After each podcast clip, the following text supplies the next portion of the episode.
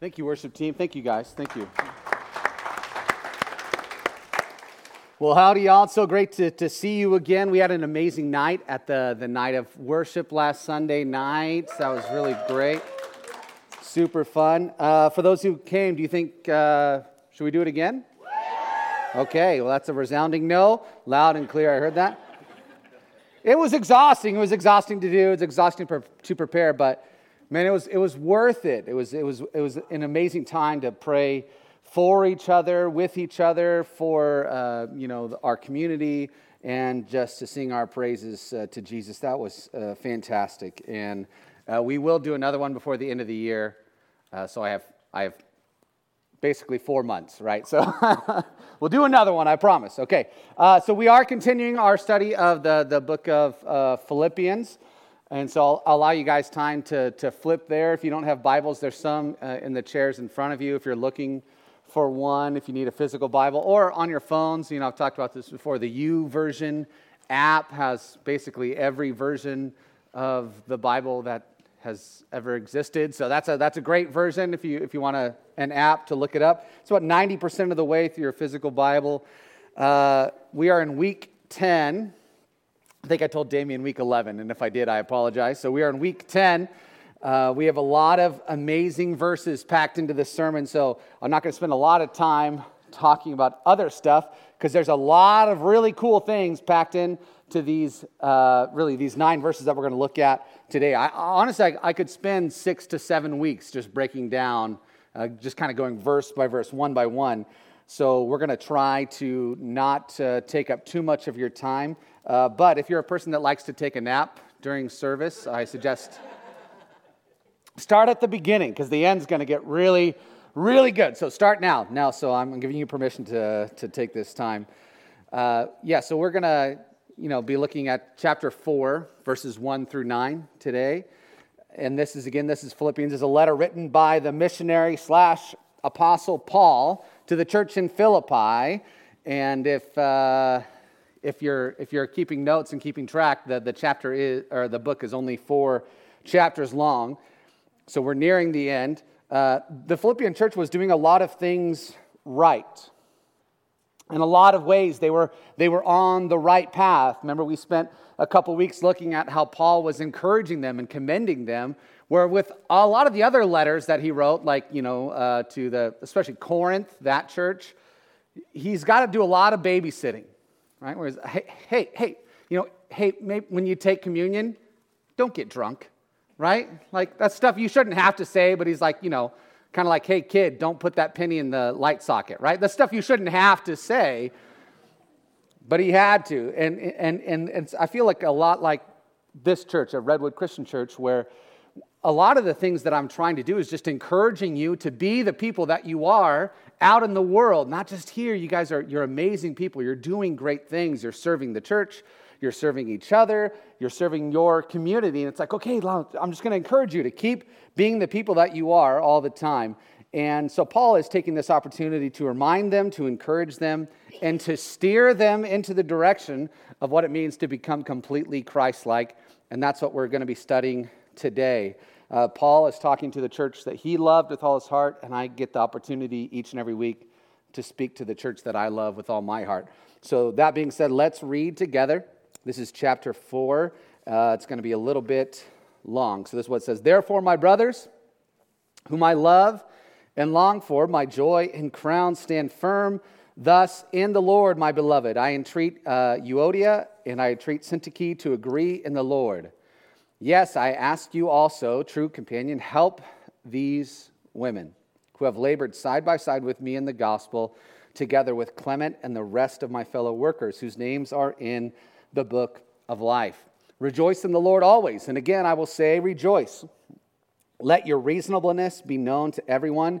The Lord is at hand. Do not be anxious about anything, but in everything by prayer and supplication with thanksgiving, let your requests be made known to God, and the peace of God, which surpasses all understanding, will guard your hearts and minds in Christ Jesus. Finally, brothers, whatever is true, whatever is honorable, whatever is just, whatever is pure, whatever is lovely, whatever is commendable, if there is any excellence, if there is anything worthy of praise, think about these things. what you have learned and received and heard and seen in me, practice these things, and the God of peace will be with you.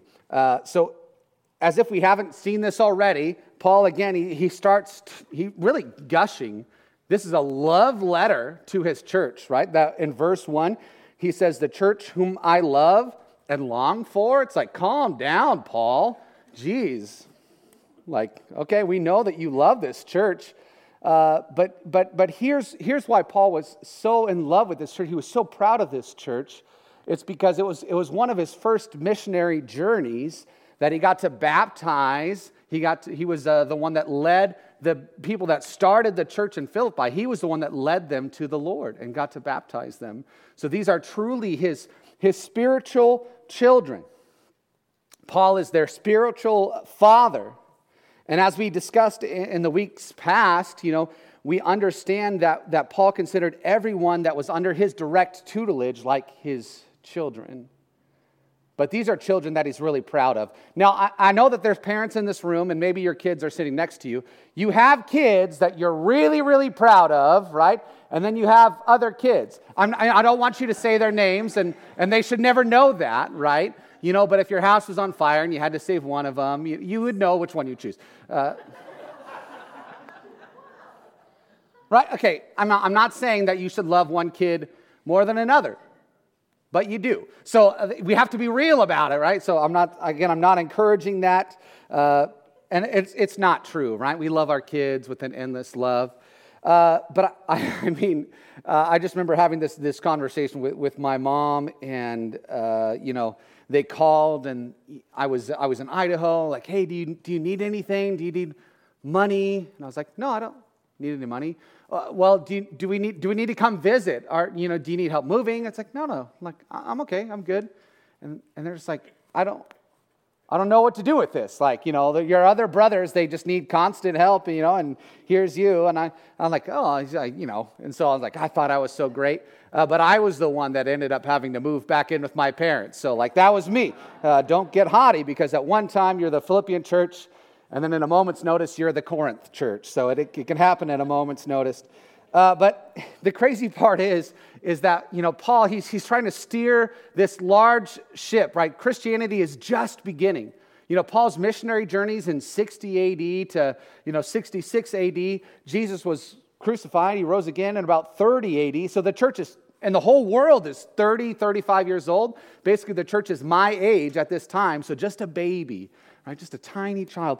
And so Paul, he, he's, in the, he's in the driver's seat. He's, a, he's the captain of this ship, and he keeps having to look back over his shoulder and is telling his kids to behave, you know? And so that's what he does here at the beginning of chapter 4. He's telling his kids, hey, quit fighting. And I imagine it this way that, you know, Paul he has got this, this large, let's just call it a bus. He's got this large bus. Uh, there's some people in this church who are bus drivers, and so they understand this well but he's taking us on a spiritual journey to the kingdom of God. And he's, and he's really excited, and almost everybody is getting along. And he's so proud of them. He goes, Oh, I love you, church. You're so amazing. You're right, the kids have their tablets, it's peaceful. They're singing hymns, they're quoting scripture, uh, they're encouraging one another, loving on one another. But in the midst of this journey, there's a couple of women who just aren't getting along. And who knows why?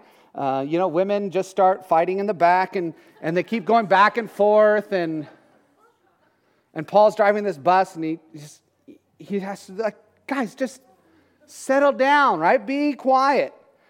So Paul's the bus driver and he can see that the squabble is escalating. So he has to tell them, he's like, Euodia and Syntyche, like, knock it off, right? What are the things that we try to yell to our, it's really hard to discipline your kids in the back seat, amen?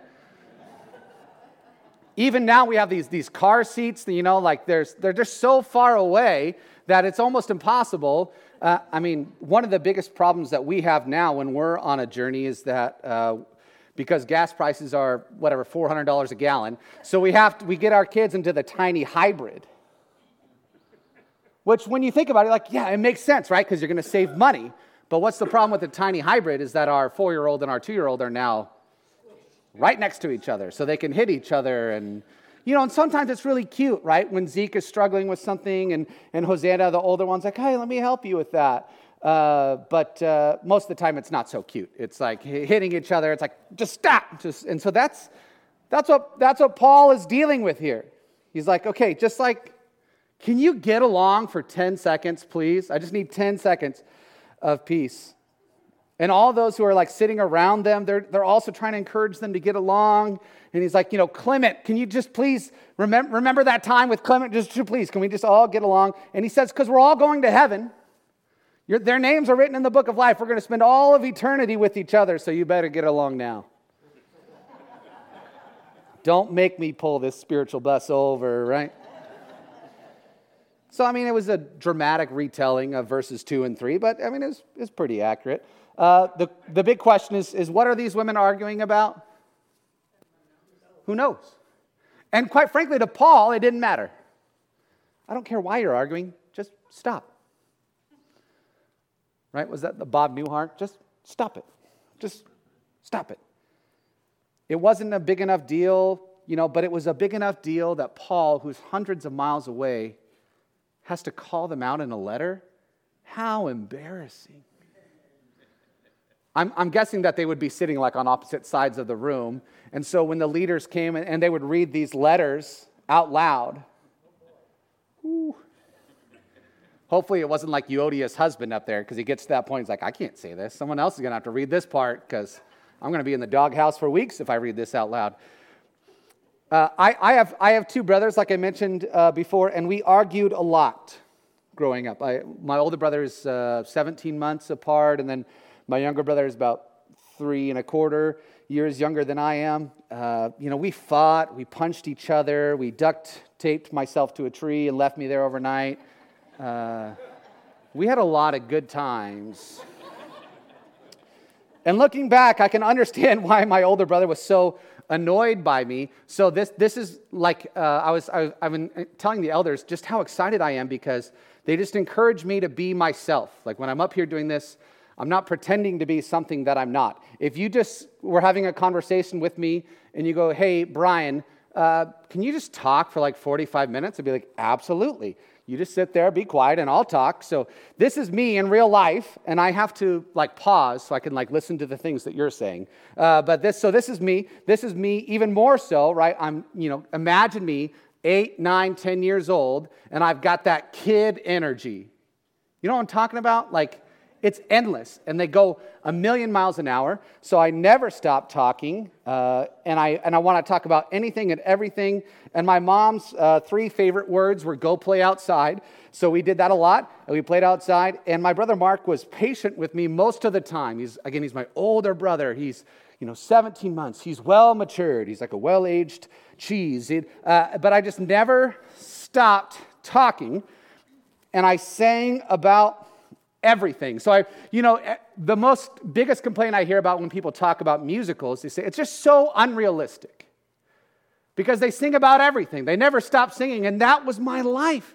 That is my life. If you spend half an hour around me, I'll get six or seven choruses in, and you, you know, we got to get a line of dancers in, and it's going to be great. That's my life. It's a musical, and it's not unrealistic. It's very realistic because uh, that's who I was. That's really who I was when I was a kid before I learned to stop talking. Uh, and it was really, really, really annoying because anything that everyone said would remind me of a song and I'd start singing. That's not who my older brother is at all. He's quiet, he's stoic, he's peaceful, and I was the peace breaker. You know, so imagine the patience it would take for an older brother not to slug the younger brother in the face when he just never stopped singing. Uh, when we went to a friend's house, again, we were close enough in age that it was like, okay, uh, you can go to your friend's house, but you have to take your brother with you. So he didn't have his own friends. I was there all the time. I was always there, never stopped talking, never stopped singing. And I'm sure more than anything, he was just embarrassed.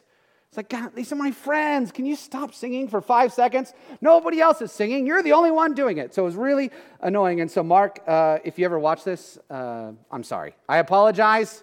It was not your fault. I take full responsibility. And I get that. And I, and I understood why we often had to be broken up because of we were children. But these women, they're not kids. They're not growing up, you know, in the same house. You know, they're, they're adults. We're all adults. We, and, and as adults now, as a church, right, we always forgive each other, right?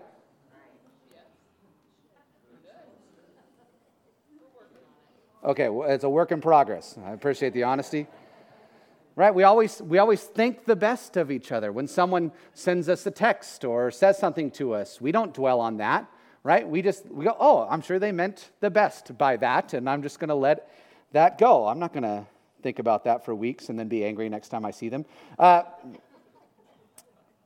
maybe, maybe we still have some childish tendencies, if, if we can be honest with ourselves and with each other.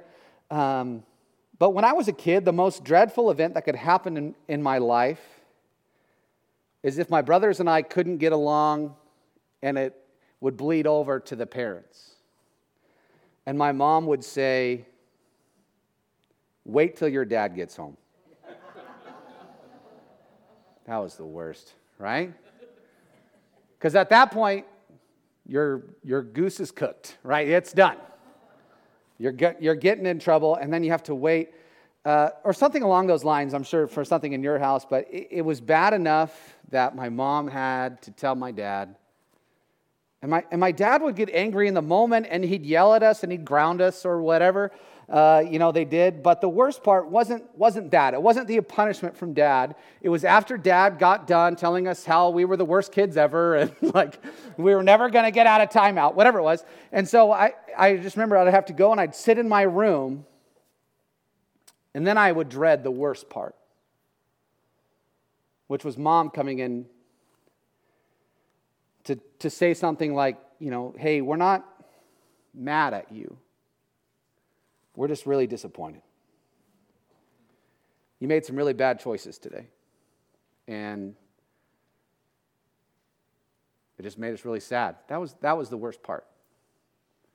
You know, if I got spanked or, you know, if I lost privileges to something, emotionally I'd be fine shortly thereafter. But when your mom tells you she's disappointed in you, I still remember those conversations. I'm still sad. It still kills me. I hate disappointing people. I hate coming up short of the person that I could be. And I especially hate making my mom sad, even to this day. So now I imagine my mom, she's writing this letter to the church that I'm a part of, and they become books of the Bible. So, for all eternity, the fights that I had with my brother is immortalized, and people in churches around the world read about it. And my name's right. Brian and Mark didn't get, just get along with each other. Man, that's eternal, eternal embarrassment. So, here's, here's the encouragement from really verses 1 through 3 is if you want to be mature, you need to get over yourself. We need to forgive each other and move on. We are the children who keep bickering and fighting and just not getting along. And I know it seems odd that we're doing this now in church, but if you have a phone or if you're taking notes, uh, like there should be space in your bulletin for taking notes. There is a person that the Holy Spirit is putting on your heart right now that you have an unresolved dispute with. Write that person's name down.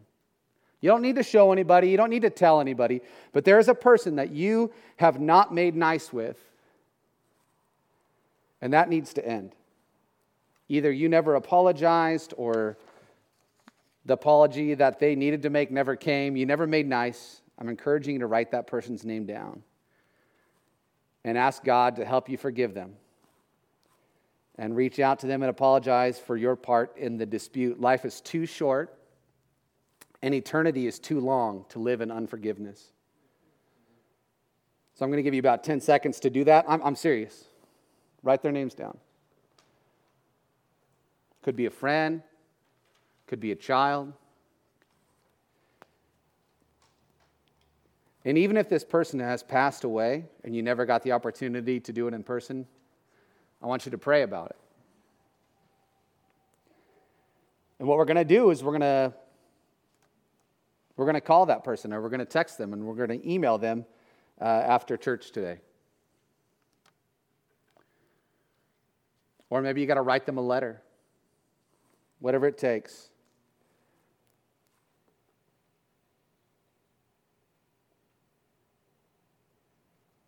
Life is too short and eternity is too long to live in unforgiveness.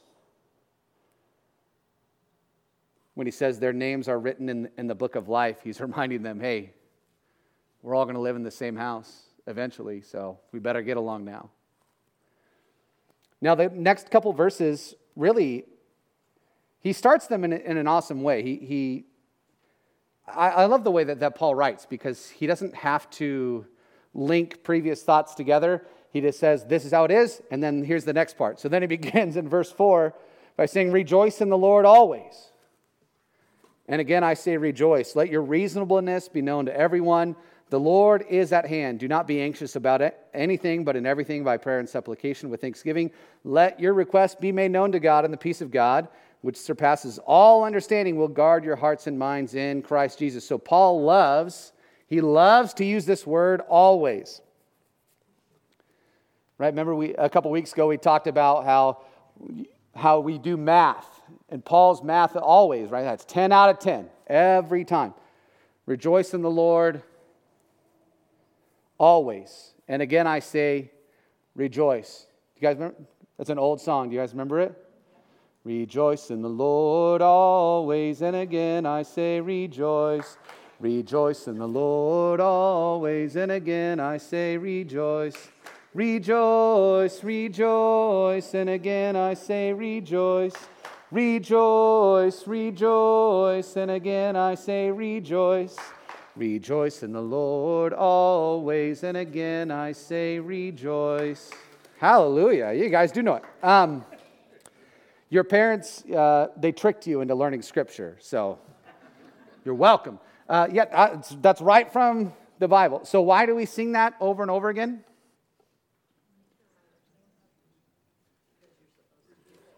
Yeah, because we don't rejoice always. And when some of you, when you leave here today, that song's going to be stuck in your head. And you're welcome, because then you're going to remember to rejoice in the Lord always.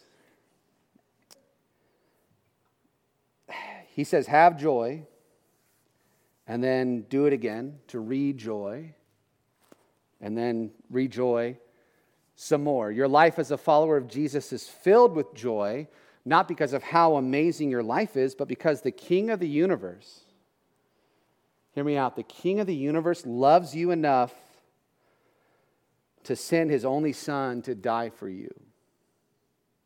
He died in your place so that you can have a place in his house where you get to spend all eternity with him.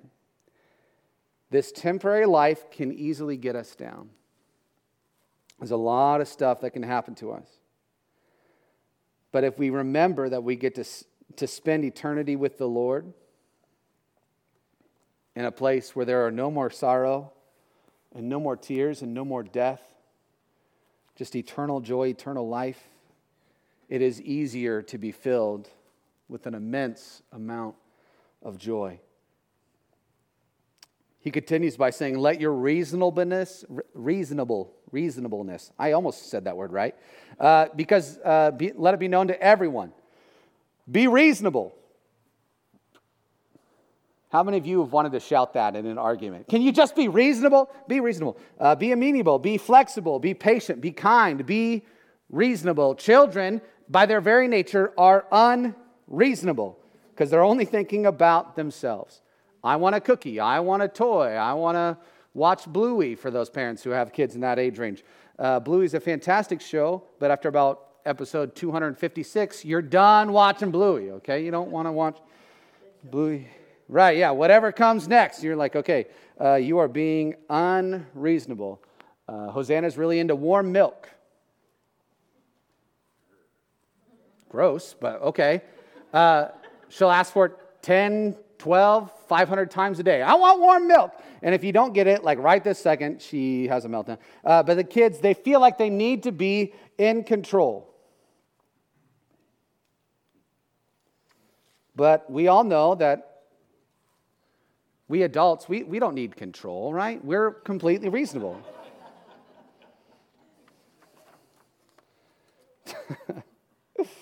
so, Paul is telling us to be so reasonable that people cannot deny that Jesus Christ is your Lord and Savior.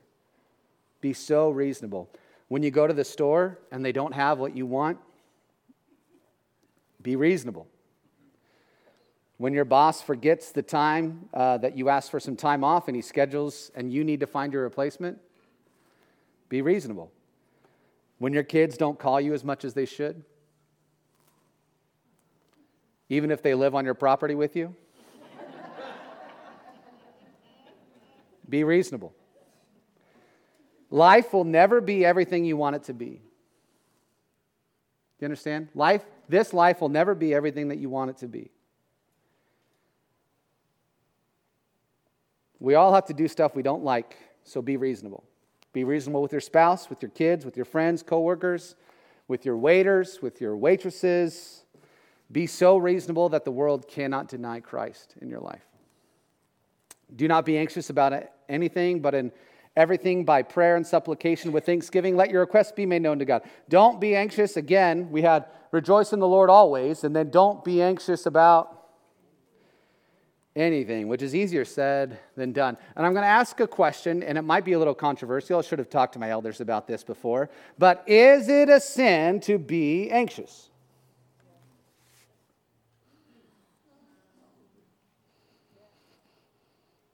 I got some yeses and some nos, some snoring. I got like all the answers across the board, which is great. I'm going to say no. Even though this is a command, right? Don't be anxious about anything. Uh, I can prove it. Uh, Matthew chapter 26, verses 38 and 39. You know, Ben said that he was stuck in, in Matthew. It's a, it's a great book, it's one of the four Gospels. I have it written down in your notes so you can go back and, and read it later. So it's Matthew chapter 26, and there's 28 chapters. And the story, right, is that Jesus was born, and then he lived, and then he died and rose again. So we're in chapter 26, so we're getting really close to the Jesus dying part. So this is what, uh, this is what the Bible says. It says, Then he said to them, My soul is very sorrowful. This is Jesus speaking uh, to Peter, James, and John. Uh, even to death. My soul is very sorrowful even to death. Remain here and watch with me. And going a little further, he fell on his face and prayed, saying, My father, if it is possible, let this cup pass from me. Nevertheless, not as I will, but as you will. So, this is Jesus praying right before he is taken to be crucified the next day. And he tells Peter, James, and John that his soul is very sorrowful, even to death. So, in Luke's account of Jesus' prayer with the sleepy disciples, he tells us in Luke chapter 22, verse 44, he says, And being in agony, he prayed more earnestly, and his sweat became like great drops of blood falling to the ground. Jesus was anxious. Not because he didn't know what was coming, but because he did. So, the reason that we know it's not a sin to be anxious is because we know that Jesus is perfect. And in this moment, he had anxiety. He sweat blood, literal blood came from his pores, which now science has told us that if someone is going through uh, a great deal of, of anxiety and stress, that they can sweat blood, but only if there is something extreme happening to them. And Jesus, he's preparing his heart, asking the Father if there's any way that he could get out of being crucified. Now, this would be the time. He's preparing himself. But what was his response to his anxiety? To pray. And even though he knew what was coming, he said, I will keep pressing forward. I will go through this. Our first response to our anxiety must be prayer. There are hard things that you know you're about to experience in life, Pray before you do them. What Paul is encouraging us, he's saying, don't be anxious about the stuff that, that we're just assuming might happen.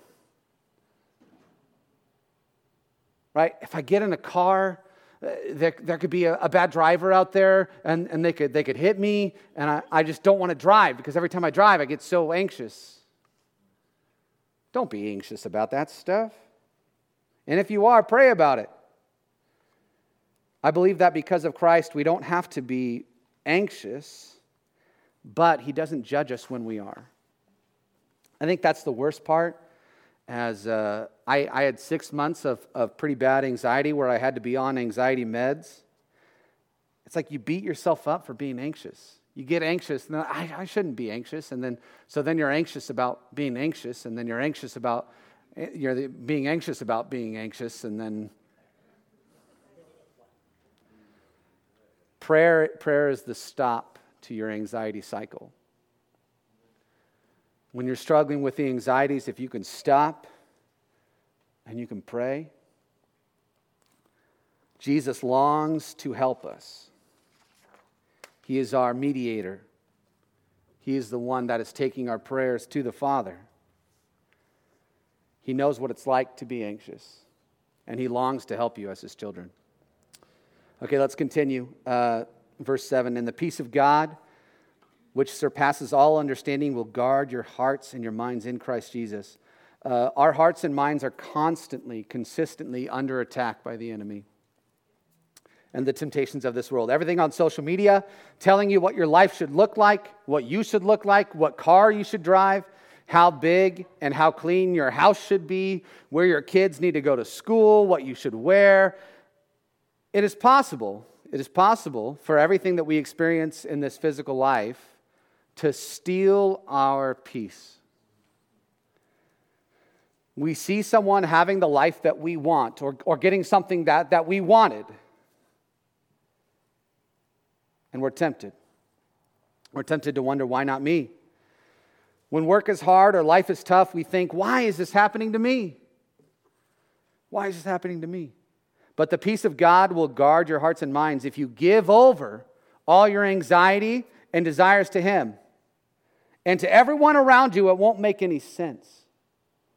The peace of God, which surpasses all understanding, will guard your hearts and minds in Christ Jesus if you, if you give it to Him. If you keep it for yourself, you'll never experience it. But if you can give it over to Christ, People around you will say stuff like, Man, I, I would be losing my mind right now if I was you. How are you dealing with this so well? And that preaches the gospel of Christ in your life. And I'd love to talk more about this, but uh, I need to wrap it up pretty quickly. Uh, so, verse 8, he says, Finally, brothers, whatever is true, whatever is honorable, whatever is just, whatever is pure, whatever is lovely, whatever is commendable, if there's any excellence, if there's anything worthy of praise, think about these things. What you have learned and received and heard and seen in me, practice these things, and the God of peace will be with you. He says, Practice these things, and the God of peace will be with you. So if you've been coming to church for a long time, and you always have felt like maybe there's something missing. Maybe you've been coming to this church for a long time and you've been wondering, maybe there is something missing. You know that you're supposed to follow Jesus, uh, there's some stuff that in you that doesn't look like Jesus, but you're unsure where to start. Start here. Start here. Whatever is true, stop telling half truths or lies. Some of you, the reason that you're, you're in the hole that you're in is because you keep digging it with half truths or whole lies. Whatever is true, Whatever is honorable, are you intentionally showing honor to people? Or are you choosing to dishonor them? Whatever is just, are you working towards justice in the world? Do you sponsor kids overseas? Do you serve the homeless? Are you seeking to right wrongs? Or are you always looking to take advantage of the situation that you're in? Whatever is pure, what do you invest your time in? Things that are pure or things that are ungodly? What do you watch on TV? TikTok, Whatever, what do you watch? Is it pure? Paul is talking about getting your mind right, thinking about the right things. And, and the, the big question that I have is Is there anything that you invest in that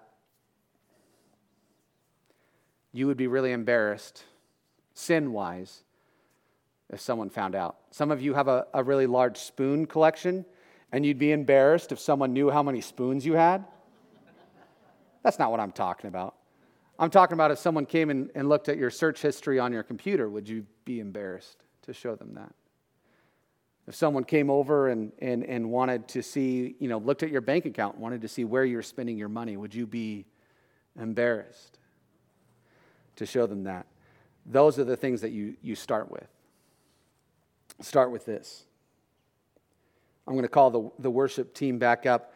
So, the, the culmination of all that we have talked about today is this uh, practice makes perfect. Jesus already paid for your sins.